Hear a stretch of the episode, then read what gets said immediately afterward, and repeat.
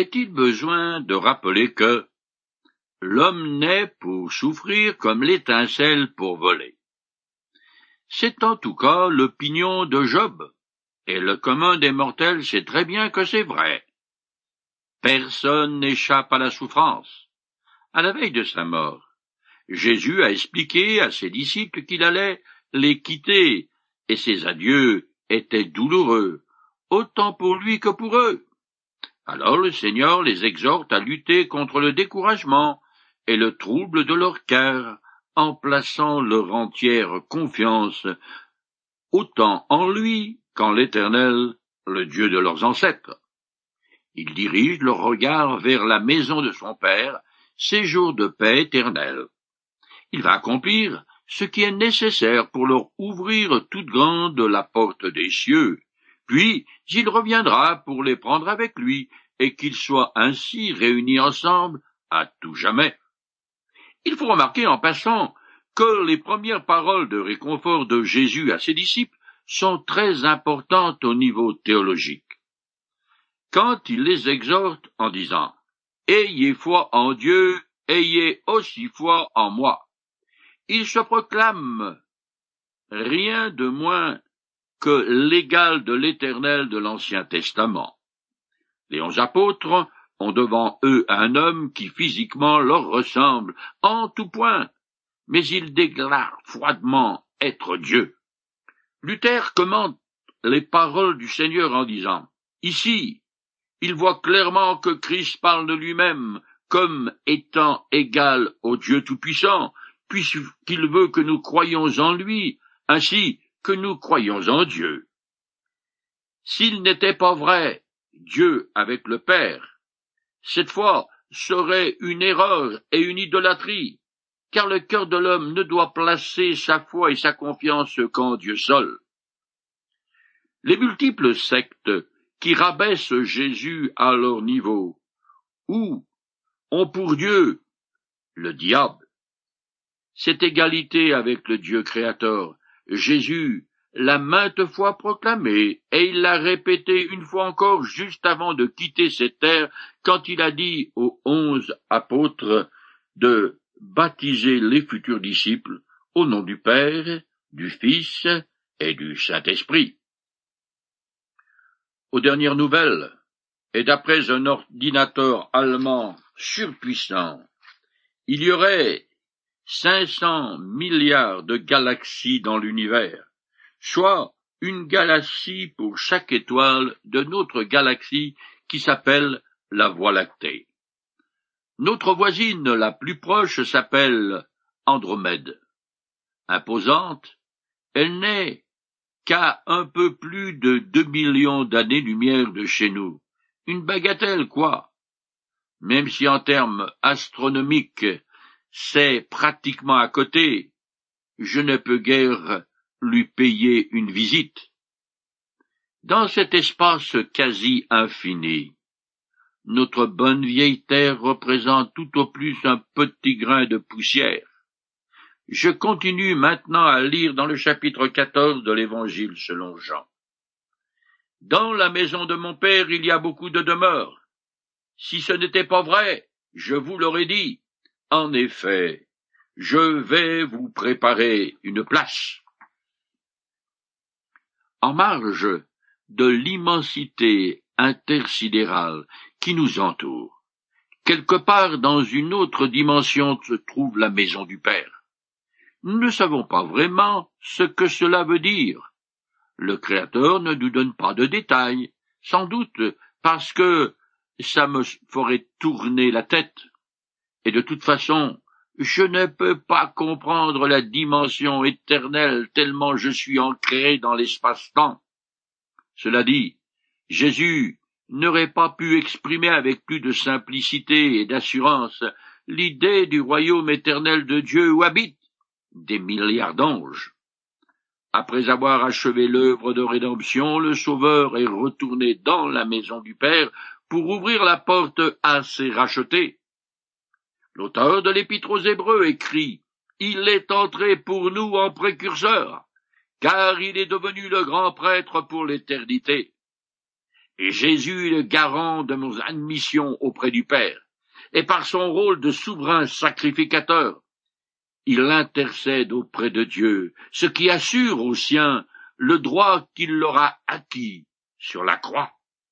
Mais en attendant que j'aille dans ma demeure céleste, j'habite un bocal, et tout autour de moi, dans ce vaste univers, se trouvent des êtres de lumière, intelligents, qui me regardent vivre, et vous aussi. Ce sont les anges.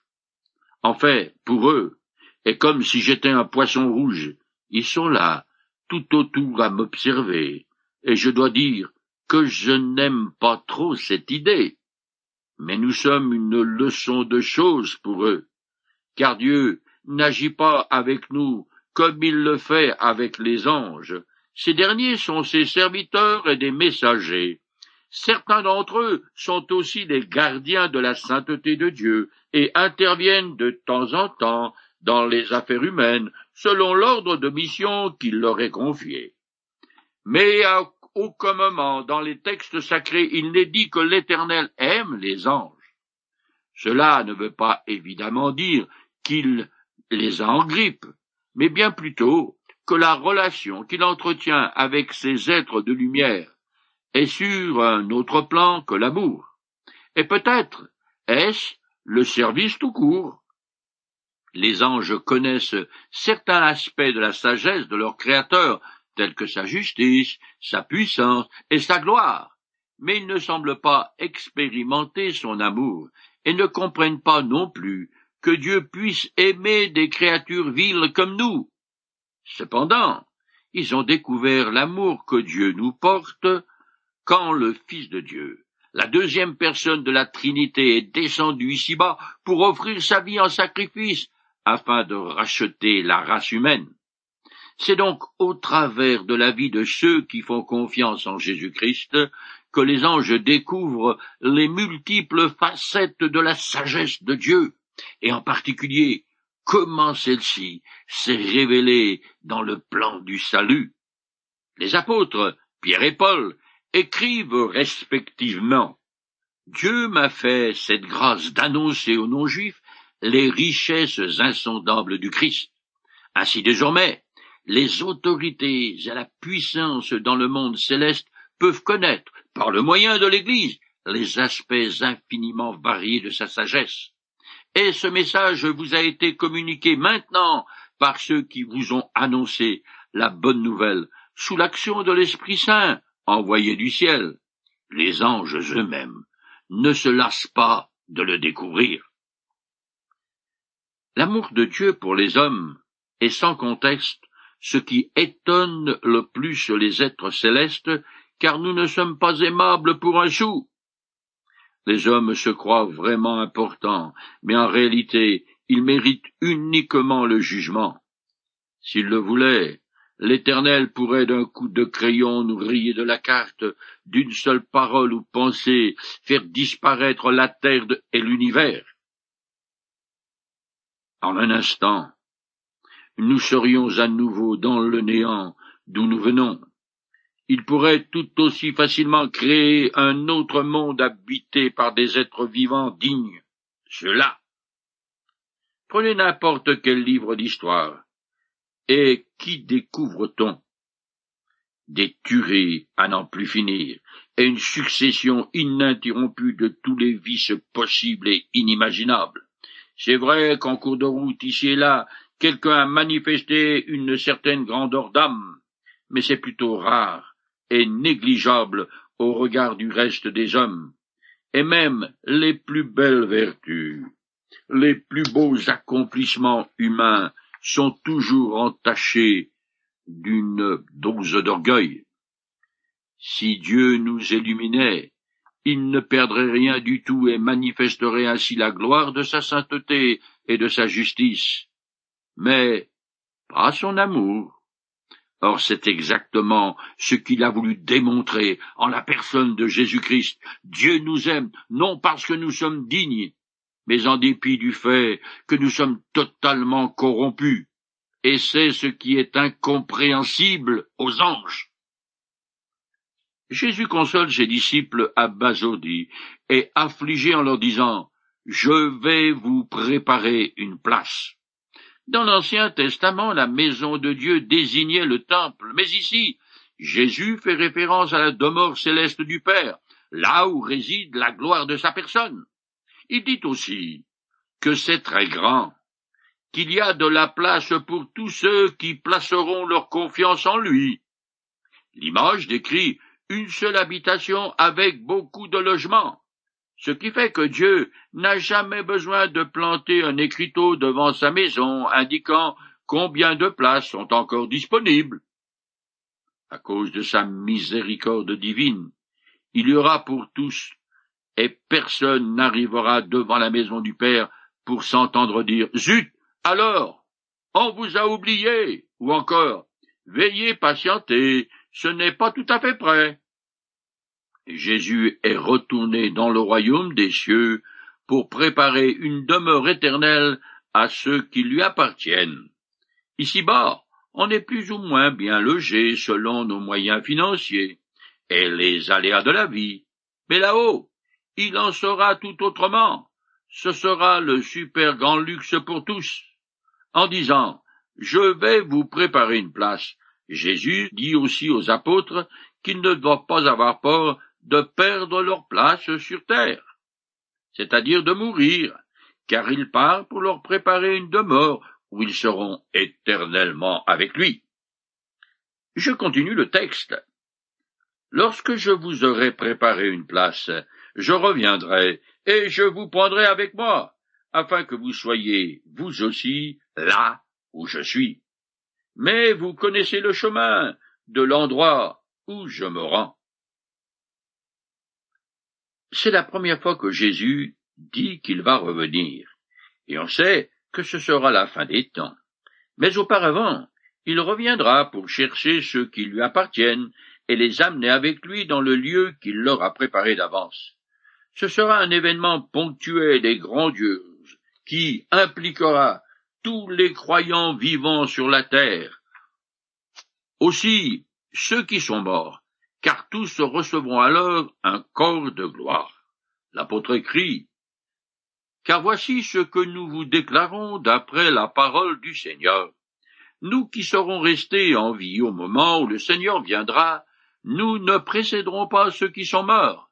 En effet, au signal donné sitôt que la voix de l'archange et que le son de la trompette divine retentiront, le Seigneur lui-même descendra du ciel, et ceux qui sont morts unis au Christ ressusciteront les premiers. Ensuite, nous qui serons restés en vie à ce moment-là, nous serons enlevés ensemble avec eux dans les nuées pour rencontrer le Seigneur dans les airs. Ainsi, nous serons pour toujours avec le Seigneur. Nous le savons en effet, si notre corps, cette tente que nous habitons sur la terre, vient à être détruit, nous avons au ciel une maison que Dieu nous a préparée, une habitation éternelle qui n'est pas l'œuvre de l'homme. L'espérance des croyants de l'Ancien Testament était différente à celle des chrétiens. Ils avaient reçu des promesses terrestres et un royaume ici-bas où régnerait la justice et la paix. C'est aussi ce qui va se réaliser durant les mille ans du règne de Jésus-Christ sur terre. Les disciples écoutent ces nouvelles révélations que leur fait leur maître, et ils doivent être stupéfaits. Cependant, quand Jésus ajoute Mais vous connaissez le chemin de l'endroit où je me rends, alors là, ils décrochent complètement. Je continue le texte. Thomas lui dit Seigneur, nous ne savons même pas où tu vas. Comment pourrions-nous en savoir le chemin? Oui, parviens. Le chemin, répondit Jésus, c'est moi, parce que je suis la vérité et la vie. Personne ne va au Père sans passer par moi. On prend tout de suite conscience de la surprise des disciples, et c'est Thomas qui parle parce qu'il est du genre à tout mettre en doute.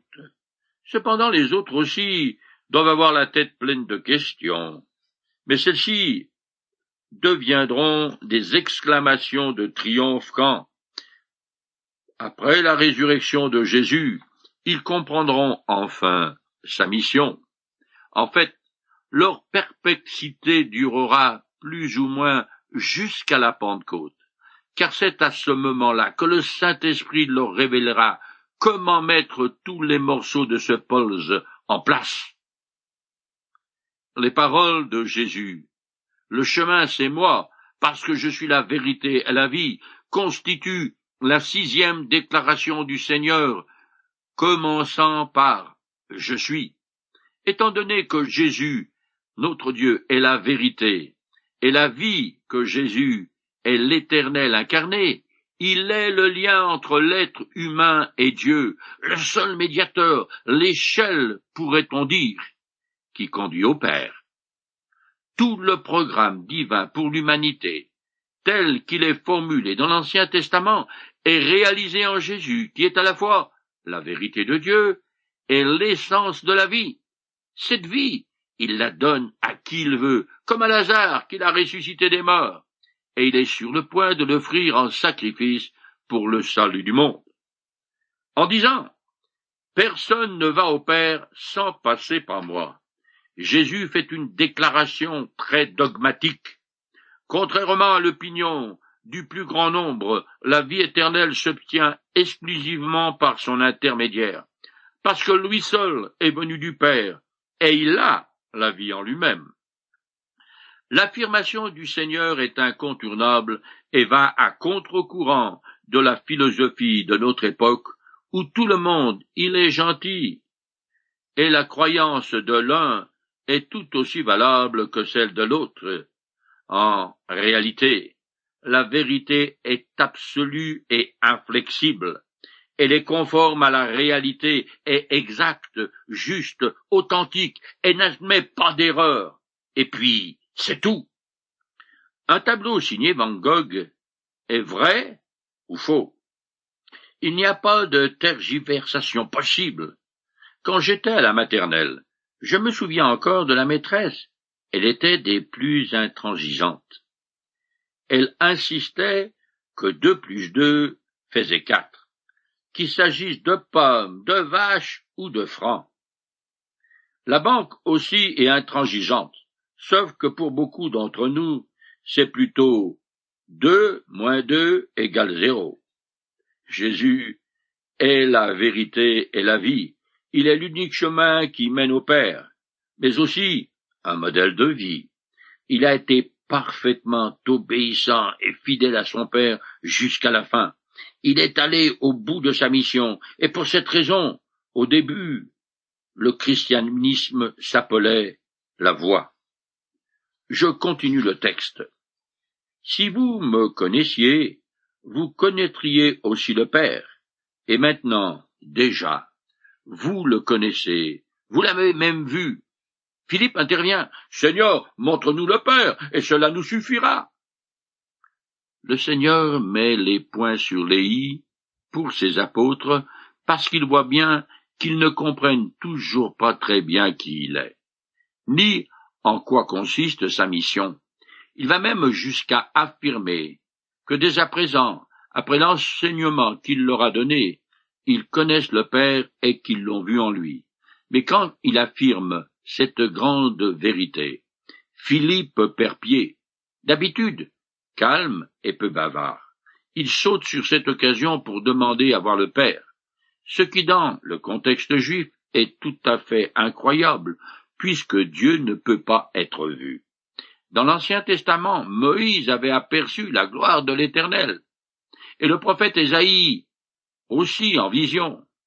Philippe veut peut-être assister à un spectacle son et lumière, une manifestation grandiose de Dieu, semblable à ce que les Israélites ont vu pendant la marche dans le désert. Je continue. En quoi lui répondit Jésus? Après tout le temps que j'ai passé avec vous, tu me connais pas encore, Philippe? Celui qui m'a vu a vu le Père. Comment peux-tu dire Montre-nous le Père? Ne crois-tu pas que je suis dans le Père, et que le Père est en moi? Ce que je vous dis, je ne le dis pas de moi-même. Le Père demeure en moi, et c'est lui qui accomplit ainsi ses propres œuvres. Croyez-moi, je suis dans le Père et le Père est en moi, sinon, croyez au moins à cause des œuvres que vous m'avez vu accomplir. Jésus répond à Philippe par la déclaration la plus fracassante qui n'a jamais été faite. Mais il parle avec une certaine tristesse dans la voix. Il est déçu par son disciple parce qu'après tout ce temps qu'ils ont passé ensemble, Philippe ne l'a pas encore reconnu comme l'image exacte du Père. Bien que le Père et le Fils soient distincts, le Père est en Jésus, et Jésus le révèle parfaitement. L'auteur de l'épître aux Hébreux écrit Ce Fils est le rayonnement de la gloire de Dieu et l'expression parfaite de son être. Philippe demande à voir, mais Jésus lui répond de croire. Ce n'est que par la foi qu'on peut pénétrer dans le mystère de l'unité absolue du Père et du Fils. Quand les apôtres étaient dans la présence de Jésus, ils voyaient le Père. Le Seigneur le demande de croire ce qu'il leur dit sur la base de son caractère, qu'il est, à cause des paroles qu'il dit, et aussi des miracles extraordinaires qu'il a faits et qui proviennent du Père. Les prodiges ne conduisent pas à la vraie foi, puisqu'on les expérimente avec les sens. Mais ils peuvent néanmoins aider la personne sincère qui cherche la vérité à trouver le Sauveur et à croire en lui. L'Évangile selon Jean met fortement l'accent sur les miracles et guérisons comme de bonnes raisons d'accepter Jésus comme le Seigneur. Je continue. Vraiment, je vous l'assure, celui qui croit en moi accomplira lui-même les œuvres que je fais, et il en fera même de plus grandes parce que je vais auprès du Père. Jésus revient à son discours initial de consolation qui a été interrompu par Thomas et Philippe. Les apôtres vont faire des miracles, mais ils ne seront pas plus sensationnels que ceux de leur maître. Cependant, après la Pentecôte, l'Église va rapidement prendre une très grande ampleur. Des milliers de personnes mettront leur confiance en Jésus, ce qui n'est pas arrivé alors que le Seigneur était encore sur terre. Certes, des foules le suivaient, mais souvent par pur intérêt. De plus, les disciples vont porter la bonne nouvelle de l'Évangile bien au-delà des frontières de la Palestine, où Jésus a presque exclusivement exercé son ministère. Mais avant que tout cela n'arrive, le Seigneur doit monter au ciel, d'où il enverra le Saint-Esprit et répondra aux prières de ses disciples. Je continue. Et quoi que ce soit que vous demanderez en mon nom, je le réaliserai pour que la gloire du Père soit manifestée par le Fils. Je le répète, si vous demandez quelque chose en mon nom, je le ferai. Si vous m'aimez, vous suivrez mes enseignements. Jésus garantit qu'il exaucera les prières des croyants qui agiront unis à lui comme ses représentants pour accomplir son œuvre demander en son nom est un nouvel enseignement qui donne, et sur lequel il insistera encore. Je prie au nom de Jésus quand je me remémore avec foi la connaissance que j'ai de lui comme Fils de Dieu devenu homme, mort, ressuscité, puis glorifié. C'est prier en invoquant ses mérites et en accord avec son caractère, sa nature et sa volonté. Or toute la vie terrestre de Jésus a consisté à chercher la gloire de son Père et l'avancement de son règne. Il a été le modèle parfait d'obéissance et d'amour, et ses disciples ont la charge de suivre son exemple en se soumettant à lui. Aimer Jésus et suivre son enseignement sont une chose et même des marches. Pour être exaucé du Seigneur il est crucial de lui obéir. Celui qui ne tient pas compte des enseignements de Jésus et qui essaye d'obtenir une réponse à ses prières peut se comparer à quelqu'un qui tente d'encaisser un chèque qui ne lui est pas destiné. en imitant la signature du destinataire. C'est une contrefaçon. Je continue. Et moi, je demanderai au Père de vous donner un autre consolateur et défenseur, afin qu'il reste pour toujours avec vous. C'est l'Esprit de vérité, celui que le monde est incapable de recevoir parce qu'il ne le voit pas et ne le connaît pas. Quant à vous, vous le connaissez, car il demeure auprès de vous, et il sera en vous. C'est la première fois que Jésus parle explicitement du Saint-Esprit à ses apôtres. Le mot grec parakletos, traduit par consolateur et défenseur, signifie appeler auprès d'eux. C'est un mot passif qui veut dire avocat, mais sans l'idée de procès, et dans le sens d'aide, soutien, conseiller, consolateur. Jusqu'à présent, Jean a fait très peu mention du Saint-Esprit. Tant que Jésus était sur terre, il parlait et agissait au nom du Père. À partir de la Pentecôte, l'Esprit va représenter Jésus et dans un sens le remplacer. Les disciples le connaissent déjà par Jésus. Le Saint-Esprit établit le contact entre Dieu et les croyants, et il vient en aide à ces derniers dans les épreuves de la vie et dans les persécutions. Il réconfortera aussi les apôtres après le départ de Jésus, parce qu'il est l'Esprit de la vérité. Il conduit les disciples dans la vérité de Dieu, afin qu'ils ne soient pas égarés par les hérésies. Sans parler de ce qui nous vient de l'Orient, le monde de sectes se réclamant de Jésus est phénoménal. Cette confusion voulue et orchestrée par le diable est très efficace. La plupart des gens qui auraient un intérêt spirituel trouvent que c'est tellement compliqué de s'y retrouver dans toutes ces religions qu'il vaut mieux rester dans un courant traditionnel avec pignon sur rue. Le ministère du Saint-Esprit, quoique invisible, est bien réel, et dans un sens, on peut le comparer aux ondes radio. Tout comme celles-ci, elles ne peuvent être saisies que par un poste récepteur.